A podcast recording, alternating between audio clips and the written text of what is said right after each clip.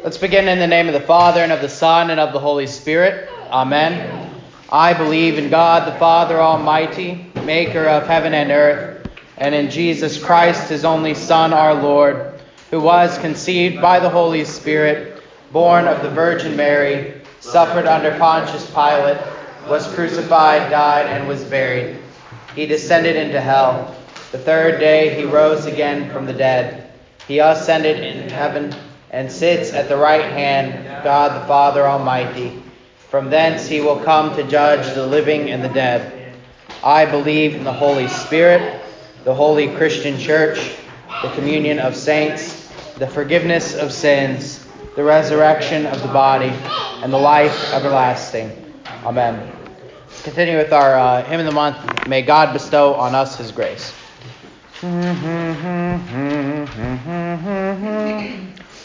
May God bestow on us his grace with blessings rich. Provide us, and may the brightness of his face to life eternal guide us, that we his saving help may know. His gracious will and pleasure, and also to the nations show Christ's riches without measure, and unto God convert them. Thine over all shall be the praise and thanks of every nation, and all the world with joy shall raise the voice of exultation. For thou shalt judge the earth, O Lord, nor suffer sin to flourish. Thy people's pasture is thy word, their souls to feed and nourish, to keep them.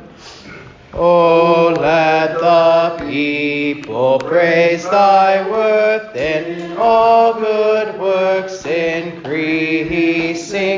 The land shall plenteous fruit bring forth. Thy word is rich in blessing. May God the Father, God Son, and God the Spirit bless us. Let all the world praise him alone. Let solemn awe possess us. Now let our hearts say Amen. Uh, we'll continue with the Catechism Bible memory work. Uh, so, continuing in the table of duties, the biblical instructions for parents. Fathers, do not exasperate your children. Instead, bring them up in the training and instruction of the Lord. Ephesians 6 4. Let us pray.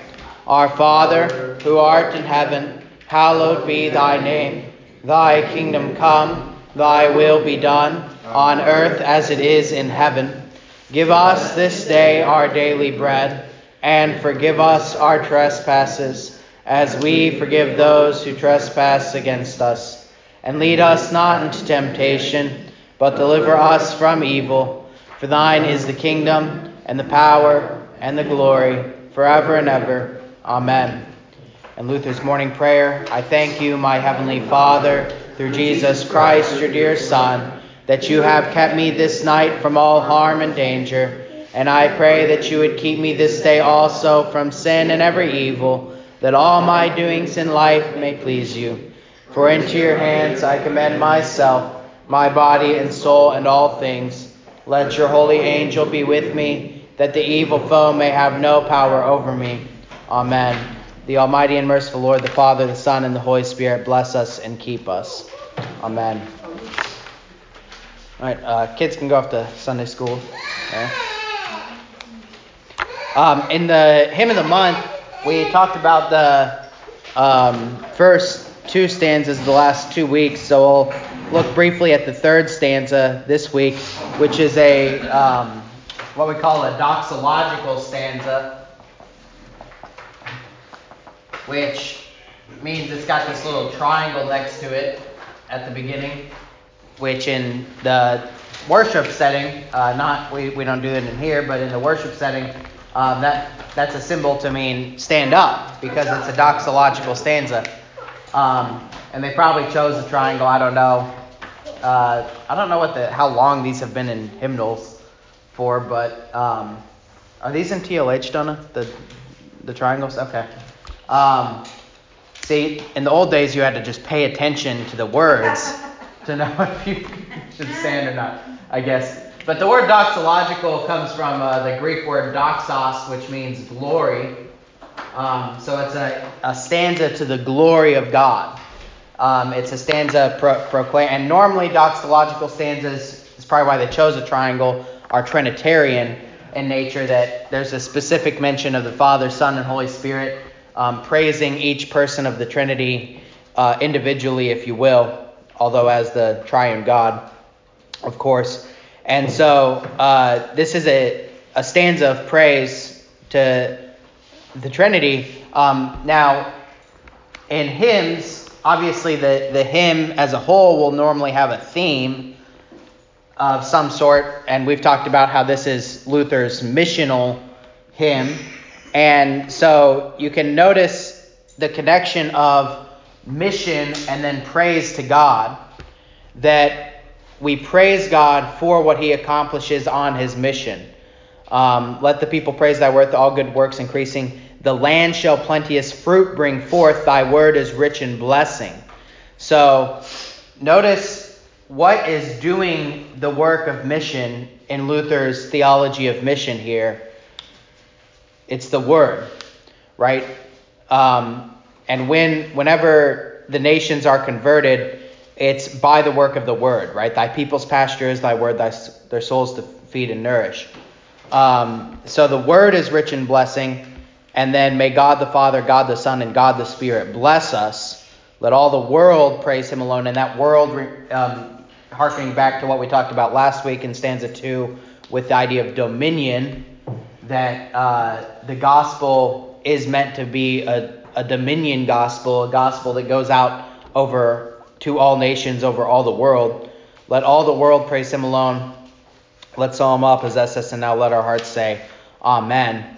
And uh, I love doxological stanzas. I think this is one of those things that um, you could view as like, oh, the hymn writer just threw on an extra stanza at the end because uh, it's you just you know you add a doxological stanza and um, you just add something about the Father, Son, and Holy Spirit just as kind of an extra extra thing.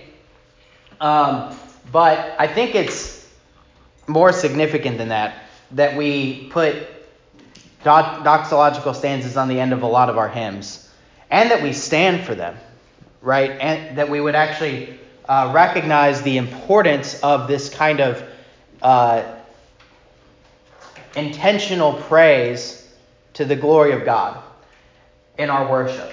Um, worship in the Lutheran tradition has always been talked about as kind of this two way street. The word Gottesdienst in German, which is where we get our term uh, divine service, Gottes, uh, divine, and uh, service, is it's a two way divine service. First of all, it's the divine uh, serving us, and then it's us returning our thanks. So the divine serves us. How does the divine serve us? How does God serve us in worship? He comes to us how? Through the, through the Lord's Supper, through the, word. through the Word, through baptism, right? So we could just sum it up as means of grace or word and sacrament. But then we return our thanks and praise to Him for those things, right? So uh, we we give Him praise and prayer. Mm-hmm. Yeah. yeah, and we do this in song, we do this um, in prayer, uh, and it's this constant back and forth, right? So uh, from the very beginning of the service, uh, we're praising Him uh, with with an opening hymn, and uh, He's coming to us in His word of absolution, and then we're praising Him again in the Psalms of the the introit, and then He's coming to us again in His word which is read, and then we praise him again in song, and then he comes to us in the preaching, and then uh, we confess his name in the creed. It's a constant back and forth, right, throughout the throughout the divine service. And all of this is to say is that doing this part intentionally, um, it's necessary for the Christian life, right? I mean, Paul has. Uh, not just Paul, but the whole Bible has constant commands that we would. Um, you can look in the Psalms that we would that we would praise God and bless His name, right? And um, I think Lutherans tend to like to focus on this part more. Uh, in some ways, at least in our theology, that God comes to us, that you know we don't we don't uh, God doesn't need our good works, right? Our good works don't save us, and so sometimes we get uncomfortable talking about what we do, but God commands us to do these things, and we do them joyfully. And um, I think it's significant that you know we have these doxological stanzas in our hymns uh, to to specifically do that, to to just simply praise God for the gifts that He gives, um, in this in this very specific way. So uh, that's the third stanza of "May God bestow on us His grace," um, which is great and. Uh, yeah, ne- next week is the last week in uh, uh, last Sunday in October, I believe, uh, Reformation Sunday. So um, we'll we'll sing this Luther hymn on Reformation Sunday one last one last time. For the uh, Catechism memory work uh, this week, this is from Ephesians 6 4. Fathers, do not exasperate your children; instead, bring them up in the training and instruction of the Lord. Uh, that's the ESV, I believe. Um, I memorized this verse in some other translation. This is the problem when you read multiple translations, is that you memorize verses in different translations and then you never really know. Um, sometimes I get them all combined translations in my head. Anyway, um, I, I, I memorized this, raise them up in the fear and admonition of the Lord. Um, re- regardless, uh, the meaning is, is basically the same uh, I think one of those words, the word training, or ad, probably the word instruction there, admonition, um, yeah, ad, admonition, instruction. It's probably the word uh, paideia in Greek, which is the word for discipline. Same word that when the father uh, in Hebrews uh, chastises his children because he loves them. Um, it, this idea of discipline is this idea that if you love someone, you're not going to let them just do whatever they want. Right? Because if you let someone do whatever they want, they're going by by their sinful nature, they're going to lead themselves into destruction.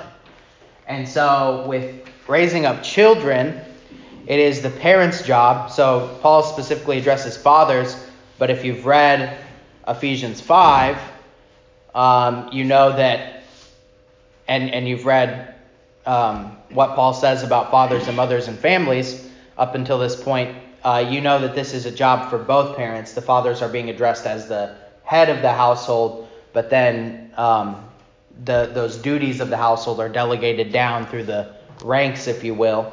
So this obviously includes mothers as well.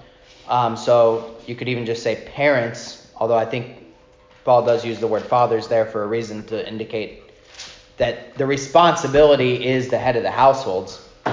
Um, fathers, do not exasperate your children.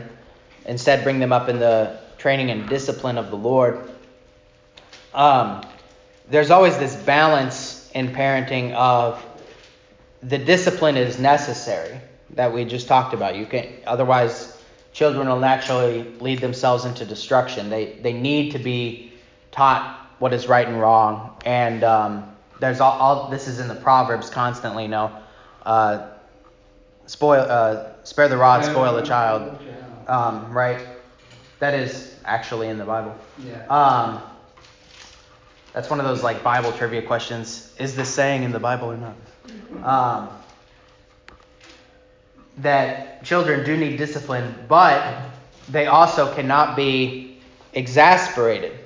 They can't be over disciplined, right? Um, in, a, in the sense that they will learn to, to hate you if you over discipline them constantly, right? And resent you.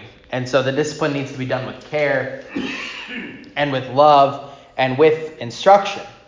That uh, you're teaching them why you're disciplining them. And it's I had a seminary professor say this one time um, that parenting is is very difficult for this reason that as the sinful people we are, it, this balance is near impossible to strike well, right?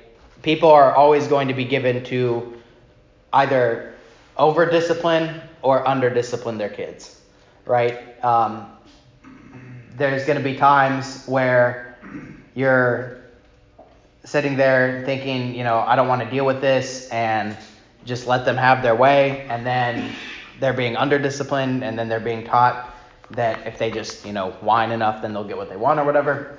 Um, or you're going to let it get out of hand, and then you're going to become angry and then discipline out of anger instead of disciplining out of love. And it's just a it's a very difficult balance uh, to strike. So um, this reminder for parents is always a a good thing. Um, but that that that's I, I love this. I love verses like this that just kind of sum up everything that someone has. This is why Luther writes out the table of duties. He's kind of just summarizing um, from the Bible the basic structure of people's vocations. Yeah, Steve. Yeah, I have an analogy of of trying to land a big fish. You know, you, you keep the line taut, but then when they run, you have to let it out a little bit. Right. So they don't snap the line. Right. You know, and that's the idea. Yeah, yeah, no, that's a good that's a good one. Um, all right. Uh, any questions on the hymn or catechism? Or comments? All right, so um, we're jumping into. We're, we're moving towards. Uh, we're moving south, if you will. So we had just covered for the last couple months, more than a couple months probably. We've been covering the northern kingdom in the era of the divided kingdom in Bible history. And we want to get towards the southern kingdom, but there's one final thing we need to do about the northern kingdom, and that's how they get taken into captivity by the Assyrian Empire. So we're going to cover that a little bit. Um, first of all, I want to uh, kind of continue to drill into your heads. I'm going to go do over on this side of the board real quick. Um, the overarching view of Bible history that we've been working with. And the reason I want to do this is because the reason we've been doing Bible history for two years is so that when you go and read your Bible, that you have a very good idea of kind of what am I reading? Where am I in the story of the Scripture? Um, the the story of the Bible is your story. Um, God gives us this narrative word with all these different uh, genres, of course, but this this story of the Bible that goes from creation to Jesus coming back again. And that story is all about Jesus, and specifically all about how Jesus comes to you and saves you, right? Seeks and saves the lost. So I want you to see how you fit in in that story, and um, knowing the history of the Bible helps you do that, right? Uh, so anyhow, um, the basic outline that we've been working with, if you remember, and I'll kind of give you the dates as well. So primeval, which is uh, from creation, which the Bible does not give a specific date for, uh, to about 2200 BC. And then we have the patriarchs.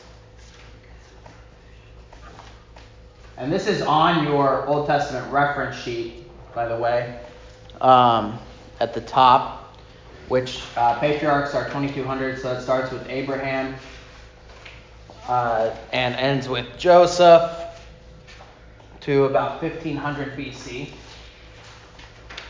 And then we have Moses and Joshua, which is going to include the Exodus, obviously, and the entry into the Promised Land. 1500 BC. Uh, the Exodus, by the way, is uh, 1446, which is just a good date to know. Um, that's one of the major events in the Old Testament, so that can kind of help you date things. 1375, time of the Judges, which you can find that in the book of Judges. Amazingly. 1375 to 1050. And then the United Kingdom, so or this is this is the Bible's kind of gone in chronological order up until this point, and then the United Kingdom. Starting in the United Kingdom, you're going to get the stuff in Kings and Chronicles, and then you're going to get prophets kind of all over the place. And so this is when the Bible itself starts to not go in chronological order. Um, from creation through Judges, it's going in chronological order. Um, the United Kingdom, which is Saul, David, and Solomon, right? Uh, 1050 to 930. And then the divided kingdom, which we're in now, uh, division of the kingdom, divided kingdom. Uh, now, I'm going to uh, add in something here. So, um, let's let's go ahead and do this one first. So, division of the kingdom um, up until the Babylonian captivity. So, the uh, Assyrian captivity happens before the Babylonian captivity, which we're going to talk about today. But up until the Babylonian captivity of the Judah is um, we got 932. 586 is when the Babylonian captivity happens. 586. Um, and then I'm adding in uh, something here that's not on your reference sheet, which I realized was probably kind of important, um, is the return from exile. So uh, the, the captivities don't last forever. They do get to return from exile before Jesus comes back and that takes place over a period of about 100 years. That's um, 538, so it's the, uh, the, the exile happens from 586 up until this time period um, to 444. It's easy to remember, 444 uh, BC. So over a period of about 100 years, the people who are in exile in what ends up being the Persian Empire um, are allowed to go back into Jerusalem. And this is where we get Second Temple. Uh, so the temple is rebuilt. And so this form of kind of the what your average Jewish person believes, and there's a, there's actually a lot of sects that formed during this time. Um, so the, the prophets kind of end at this point, and then we have what's called the intertestamental period in the Bible, where at the end of the Old Testament and the beginning of New Testament, there's about three, four hundred years that's not recorded. Um, and that's why uh, we do value things like the Apocrypha, which give us some historical insight to what's happening at this time. When Jesus comes on the scene, he's going to find uh, a form of uh, Judaism um, that is going to have some true Christians in it, but it's also going to have things like the Pharisees and the Sadducees and the Samaritans and all sorts of other groups that are um, the Essenes that are kind of a um, perverted form of what Moses taught, right? and there's there's things in Second Temple Judaism that aren't quite right.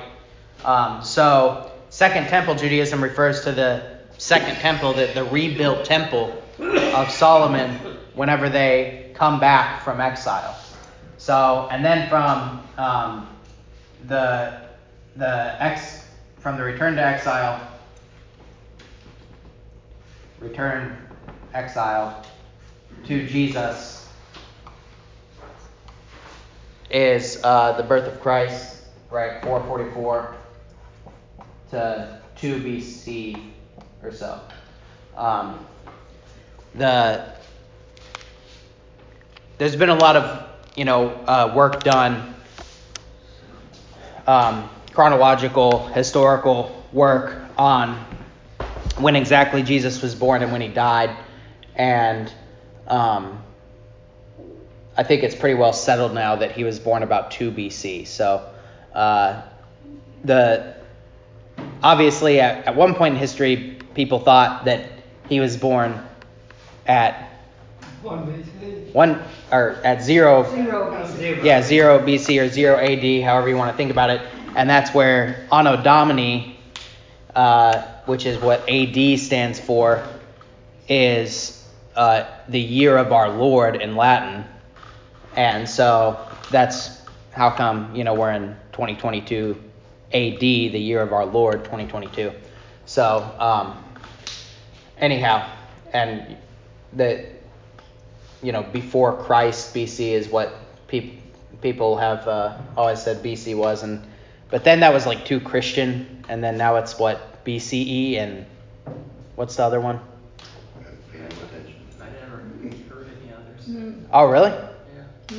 Oh, wow. So go find a public school history book.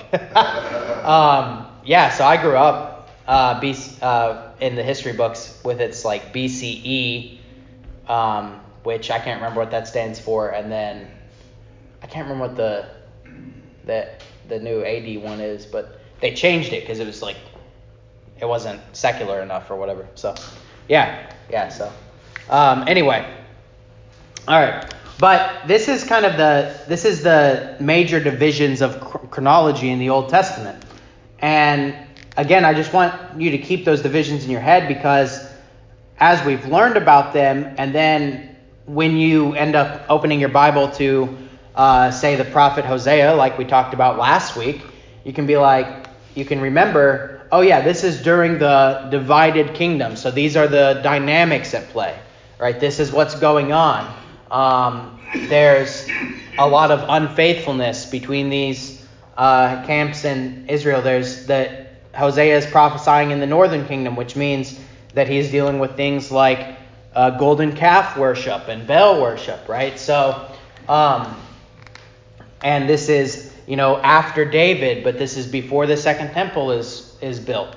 So those kinds of things are actually really helpful in reading the Bible and understanding the context. So again, I just want to keep drilling that kind of into your head.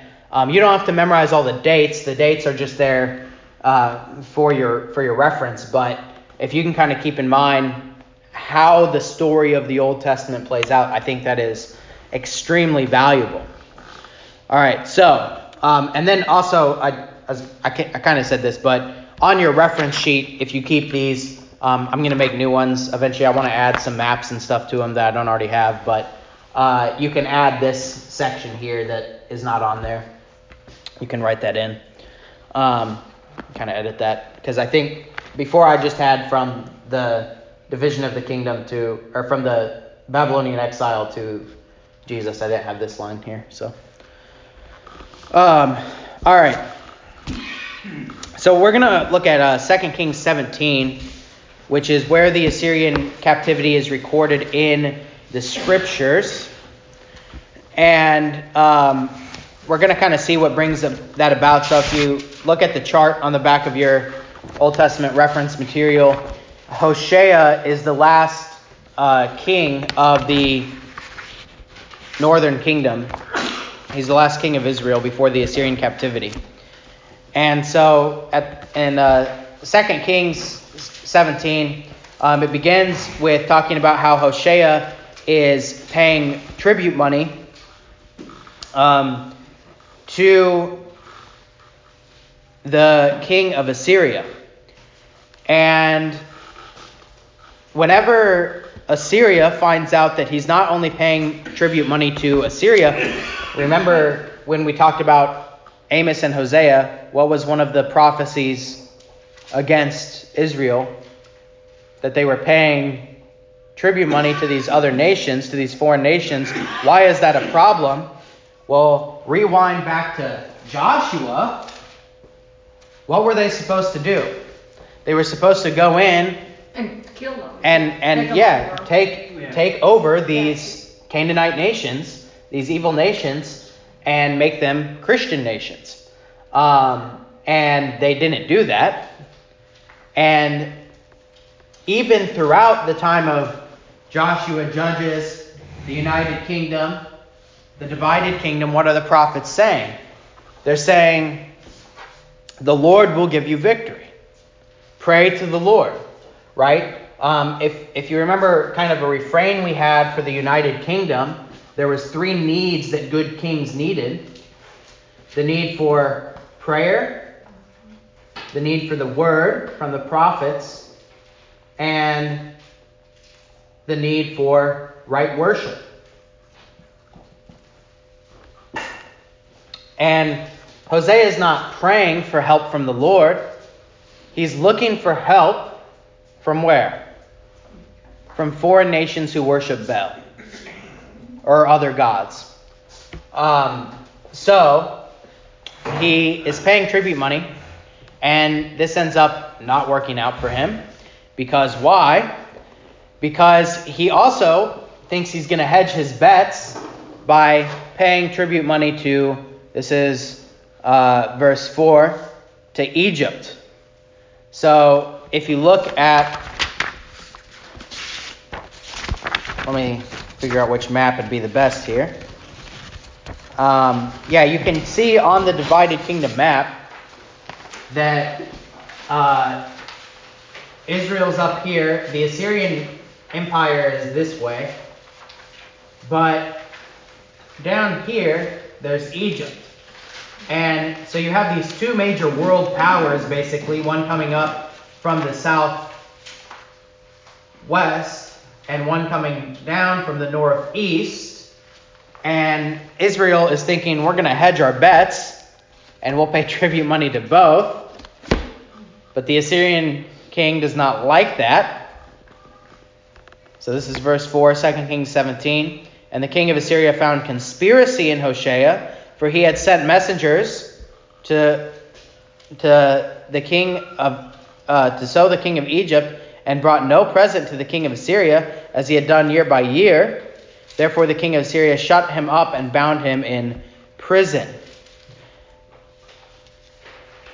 So Hoshea tries to pay tribute money to Egypt instead of Assyria one year, and this is when Assyria finally takes over Israel. So remember, they had been fighting back and forth, but then the king started to pay this tribute money, but that was only going to last so long.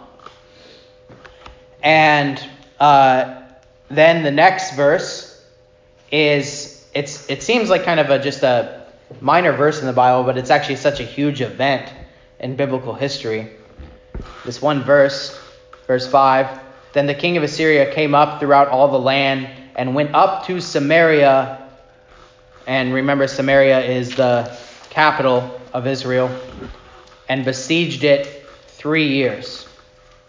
Besieged it three years. Now, uh, besiegement. Um, can someone describe to me what besiegement is? Part of a battle. Yeah, it's part of a battle. It's where Take them. yeah, they take over. So they basically they're not that do, it doesn't mean they go in and they kill everyone and plunder everything, but they basically take Yeah. governmental control of a place. So um, when I was at the pastors conference at Pickwick, uh, we went up to see the Shiloh battlefield because it's 20 minutes away from Pickwick Lake. Yeah. And um, there's a lot of signs about besiegement where uh, the Yankees would take um, you know, an area and besiege it. They would take it over, right? So that happened in Corinth, Mississippi, Yeah. uh, after the failure at, um, depending on you know what side you're on, the, the failure at Shiloh, uh, the Confederates retreated to um, Corinth, and then um, a couple years later, Corinth was besieged by the Union, and um, it was under Union control for two, two or three years, yeah, before they they tried to take it back again, and it didn't didn't work, and then they went down to Vicksburg. So, um, there's a really nice Civil War museum in Corinth. If you, it's an hour and a half away. It's pretty nice. Um, so that's besiegement. They they take control. They take governmental control. The people are still living there, for the most part, um, but they're under the the a government, a foreign government. So they're besieged for three years, and then Assyria does um, in verse six what uh, is normal for what Assyria had been doing. So Assyria had been growing and growing and growing uh, for the last couple hundred years. Their empire had been growing. They were becoming the dominant power in Mesopotamia uh, at this time. And this is what this was their standard operating procedure. They would besiege a place, and then they would do this in the ninth year of Hoshea, the king of Assyria. Um, so notice even Hoshea is still nominally the king of the place, but it doesn't matter, right? Because they're besieged. Um, in the ninth year of Hoshea, the king of Assyria, uh, they took Samaria and carried Israel away into Assyria and placed them in Hala and in Habor by the river of Gozan and in the cities of the Medes. So they took the people that were in Samaria, in the capital city of Israel, and in and in other throughout Israel, and they carried them away throughout throughout Israel. Um, and what is, what is that? What does that do to a people? Uh, it keeps them from organizing and fighting back. Divide. Right. Yeah, they're dividing them up. Um, and this is where we get the term the Jewish diaspora, is that um, beginning with the Assyrian captivity, uh, Jews, sons of Abraham, ethnic Jews, are are spread about throughout the Mesopotamian lands. Um, they're spread out so that they can't fight back. And uh, this this was the way that uh, Syria um, often often did this.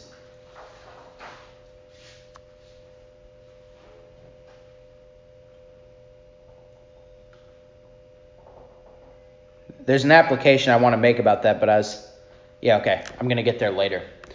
Okay, um, double checking my notes. It's what happens when you write your notes two weeks early, and then yeah. All right. Um, so verses uh, seven um, and following, seven through about twenty-four, we get this litany of why this happened. Why did this happen? And this happened just because of what just because of what uh, Amos and Hosea, for instance, and Elijah and Elisha, and all the prophets that we've looked at have said this was going to happen. You're going to be taken over. You're going to be spread out. You're going to face punishment for your sin.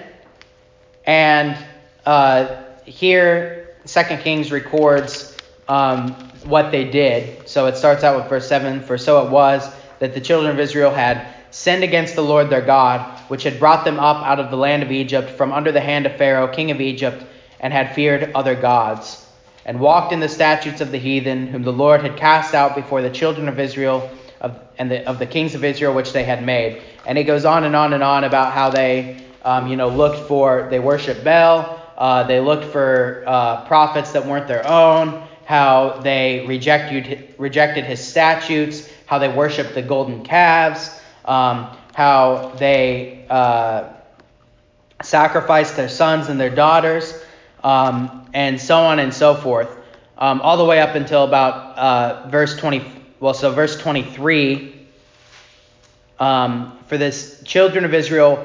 Now, this is an interesting verse. For the children of this is 22. The children of Israel walked in the sins of Jeroboam, which he did. Remember, Jeroboam was the first king to go astray. He's the, the first, one of the first kings in the divided kingdom. And what was the refrain constantly about all those other kings we looked at? They walked in the sins of Jeroboam. They walked in the sins of Jeroboam. They walked in the sins of Jeroboam. And so the children of Israel as a whole have walked in the sins of Jeroboam, and they did not depart from them. 23, until the Lord removed Israel out of his sight. So notice, even though this is the Assyrian king who is doing this, he's acting as God's servant. God is using a pagan, same way he's going to use Cyrus to return them from exile. He's using this, this pagan Assyrian king who's not even named in the Bible. Um, we know who he is through king records of Assyria. I don't remember his name. It's like complicated, you know, Assyrian name. Um, he's using this Assyrian king to uh, remove the people of Israel from his sight, disperse them from his sight. Um, this is a kind of a macro version of what you get in uh, 1 Corinthians 5 when Paul commands the excommunication of a single member from a church. Um, there's a guy that's sleeping with his mother-in-law, and and Paul says, kick him out, deliver him over to the devil so that he would see his sins and repent and would be able to come back. Right? This is this is the idea is that um, God wants they need to learn. This is also related to what we were talking about with parents and children. They need to be disciplined. They need to learn that there's punishment for sin. And so God finally reveals his punishment for them uh, by giving away their land and by dispersing them throughout uh, the Assyrian Empire. Okay, so there is punishment of sin.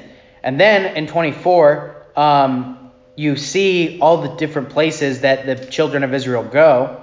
Uh, the king of Assyria brought men from Babylon, and uh, oh, so this is, uh, excuse me, this is when um, they, so the people of Israel get spread out, and then uh, the Assyrian Empire brings in people to resettle Samaria, um, to, to, basically to diversify um, Samaria with people who are committed to their cause, uh, right?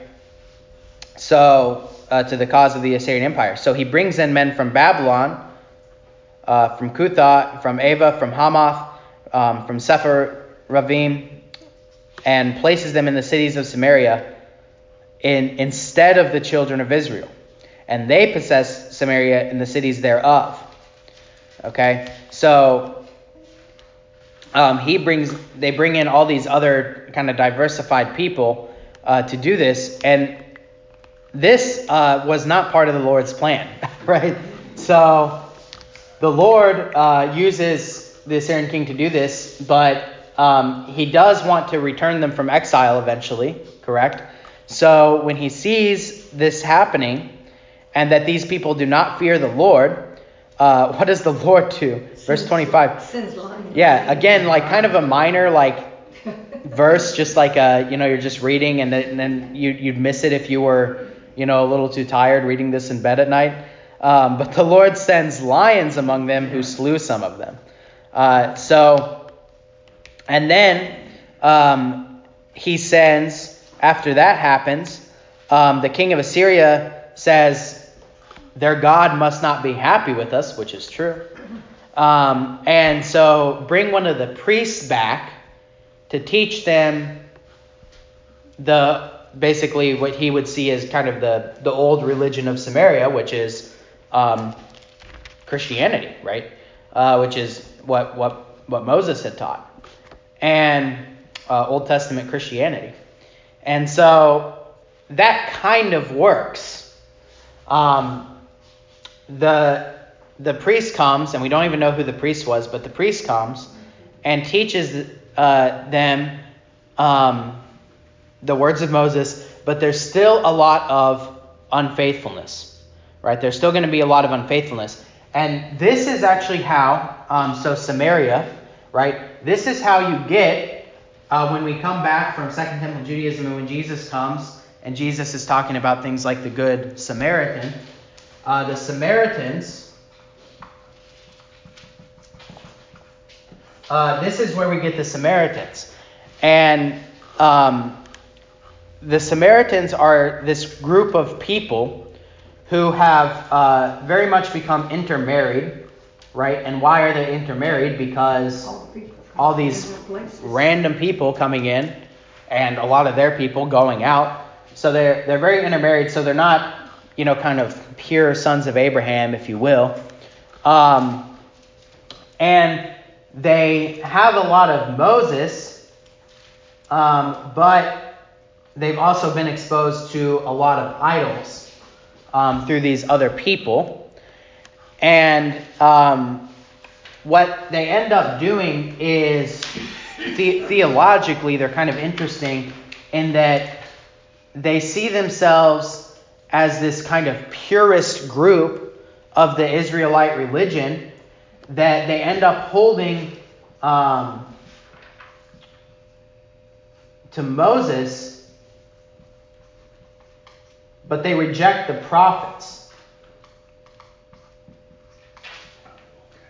So when fast forward in history, when we get to Jesus and the Samaritans, um, it's this kind of group that thinks they are kind of pure. They don't they don't believe in Isaiah. They don't believe in Jeremiah. So the Second Temple uh, Judaism, you know, they have at this point they have the recorded prophets. They have the Old Testament in hand, basically.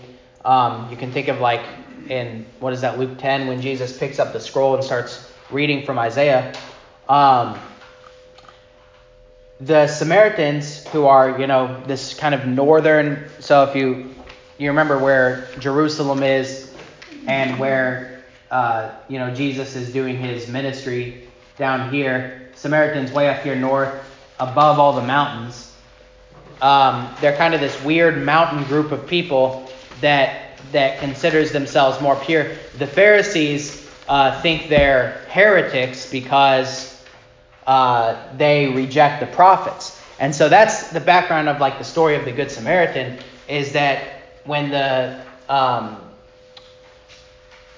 when the Samaritan chooses to help um, one of these Israelites that's that's fallen, um, it's kind of an amazing thing because these groups of people hate each other. There's a lot of animosity between the Samaritans and the Pharisees. Um, and so when the Levite doesn't help and the priest doesn't help the man fallen on the side of the road, but the Samaritan does, as as one who's been rejected by men, um, it's kind of an amazing thing. So anyway, that's where the Samaritans come from. Uh, that's the background is is through the Assyrian captivity and Assyria um, bringing these people in. So. Uh, what time is it? Okay, we'll try and finish this up.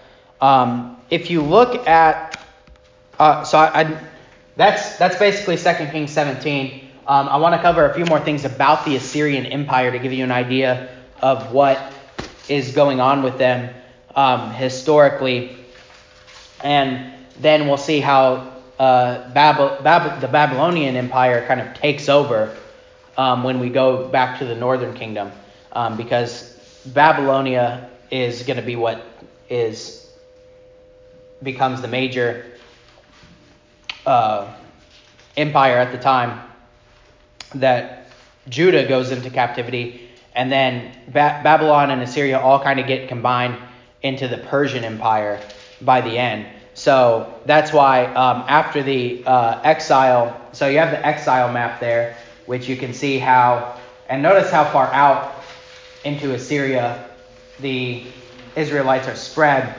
And then you also have here uh, this Persian Empire, which is, you can see how um, later on, uh, all these things that are colored, that's the whole Persian Empire by the time of 333 BC, and um, which, if you notice, is during the time between the return from exile and Jesus. So the Persian Empire is is is huge.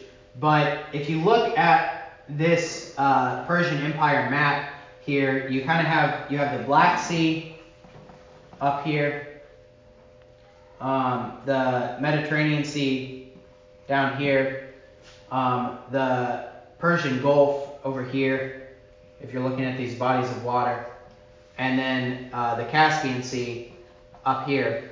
And if you kind of draw a loose um, circle kind of around these places, something like that. I know that that doesn't look like much, but um, that is basically where the Assyrian Empire uh,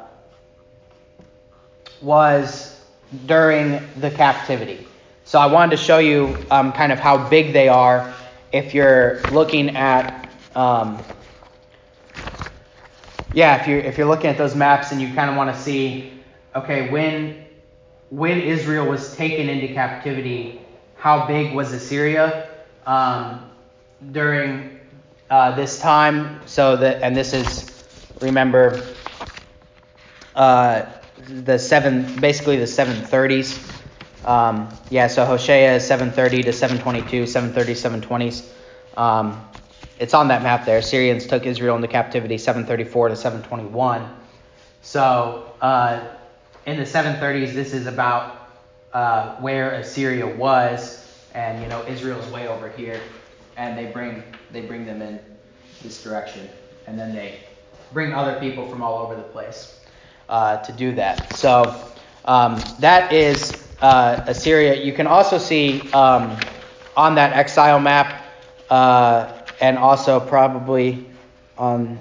Mm, no, it's been renamed by then, probably.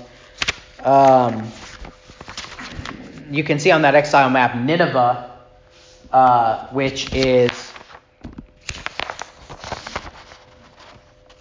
uh, up around here.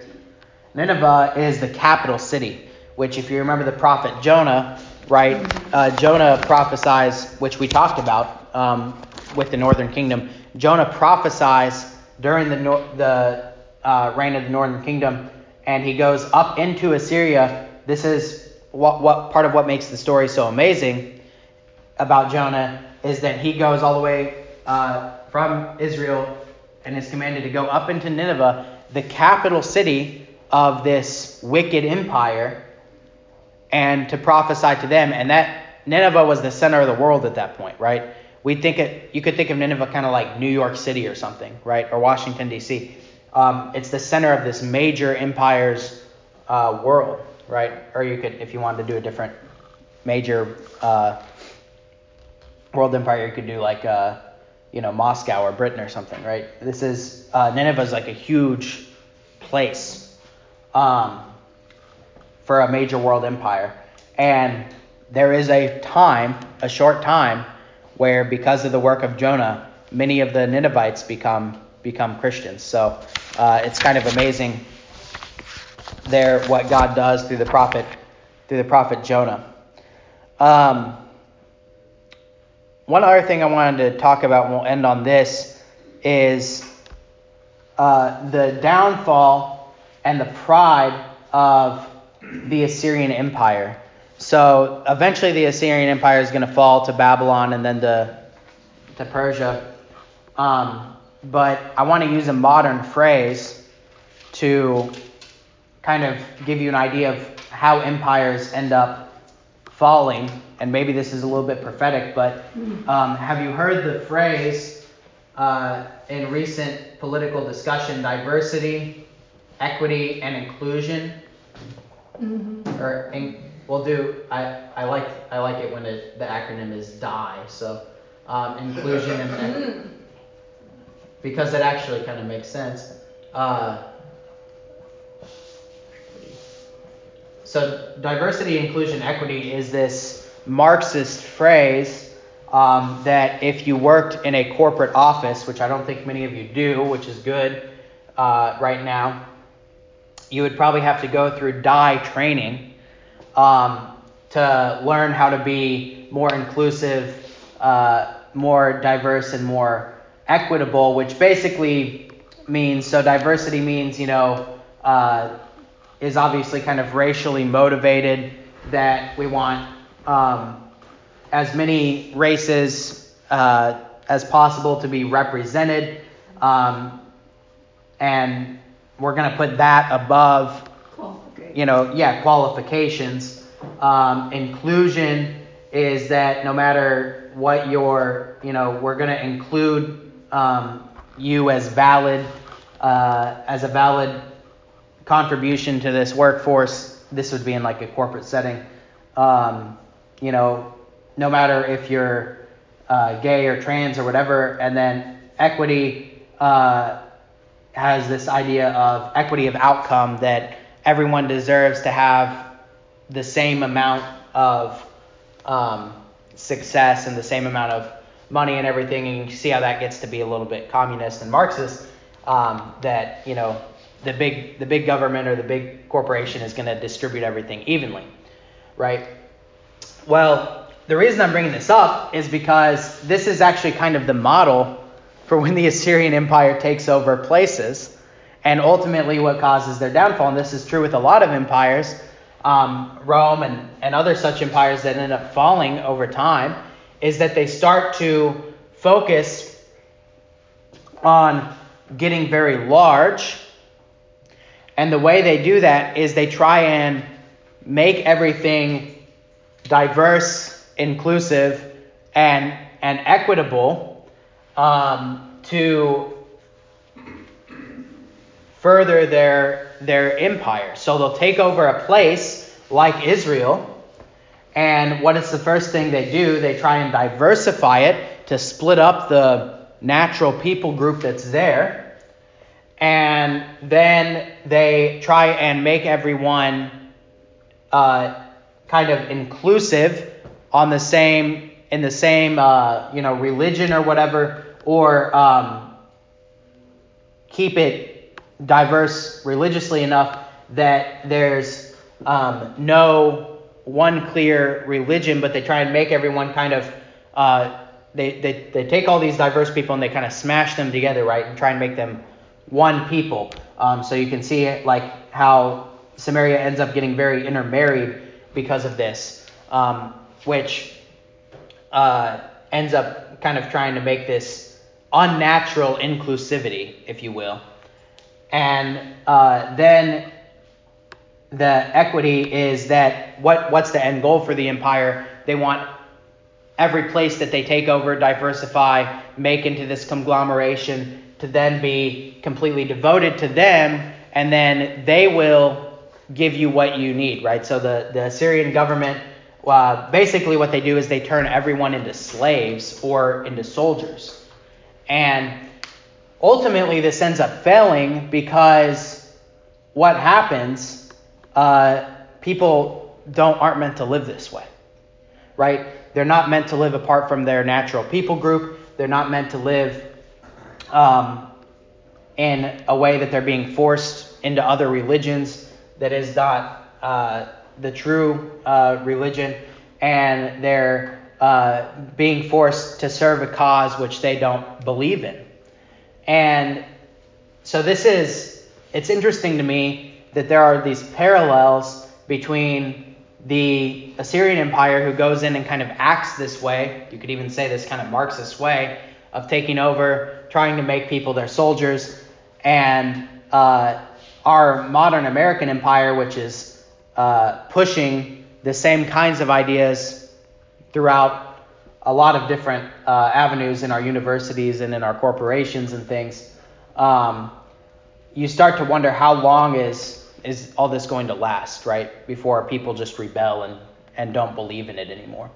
Um, that there's no that there's no unity, uh, true unity, right? And the, the, irony of these terms is that these can be good terms, right? treating people equitably um, in the sense that you would treat them uh, thoughtfully and um, let the punishment fit the crime, which is what the term equity traditionally meant, is good. Um, diversity can be good, like diversity of thought and even diversity of people. Um, and in, and inclusion, I mean, Christianity is inclusive, right? Um, from every race and tribe, from every nation.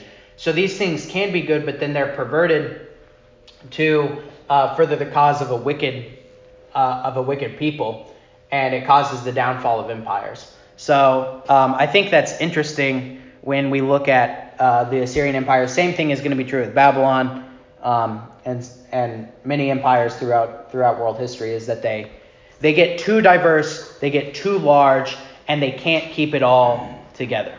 So uh, that is how it goes. Any final questions or comments on any of that? Yes, Steve. Yeah, I noticed in the Persian Empire, the far east of it, it looks like it's over toward India, and so there was a lot of Hindu religion, I would imagine, when their religion started. but, uh, Were the Persians mostly Hindu, or was that just, No, uh, they were Medes, um, so they were closer to the central um, Middle Middle East there. Uh, yeah, they, they were they were more Middle Eastern than than that. All right, but yeah, they I mean they did get very diverse in that way. All right, let's uh, close with a word of prayer. Dear Heavenly Father, we thank and praise you for all the gifts that you give us. And we praise you especially for your Son, Jesus Christ, who uh, came to forgive our sins, to die on the cross, and to be raised again for our justification. Uh, we pray that you would continue to teach us your word, that we may learn from it. Uh, we pray that you would be slow to mercy and abounding in steadfast love when you look upon our sins, uh, that you would, as you have promised, cast them into the depths of the sea. We pray that we would uh, learn from our sins, repent of them, and come to you in faith, knowing that you will punish sins and knowing that you also desire to forgive sins. We pray all of this through your Son, Jesus Christ our Lord, who lives and reigns with you in the Holy Spirit, one God now and forever. Amen. Amen.